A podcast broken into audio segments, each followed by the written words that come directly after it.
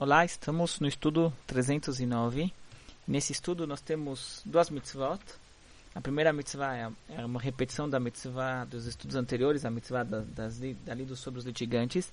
E a próxima mitzvah é uma mitzvah que vai também se repetir pelos próximos uh, dias, que é a mitzvah, a lei sobre as heranças.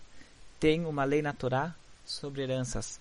Como funciona, para quem, quem como, como deve ser feita essa divisão, quem tem precedência, se a pessoa não deixou herdeiros, para quem então é, vai a propriedade dessa pessoa que faleceu. Então, a lei da herança, o que, que acontece com as propriedades de uma pessoa após o seu falecimento? Nessa mitzvah, nesse assunto, está incluído aquilo que a Torá determina que o Bechor, o filho mais velho, ele tem direito a uma parte é, dupla. Se ele, então, se ele deixou, a pessoa deixou é, três herdeiros, três filhos, sendo que um mais velho é um homem mais velho. Então, esse vai dividir a propriedade dele em quatro.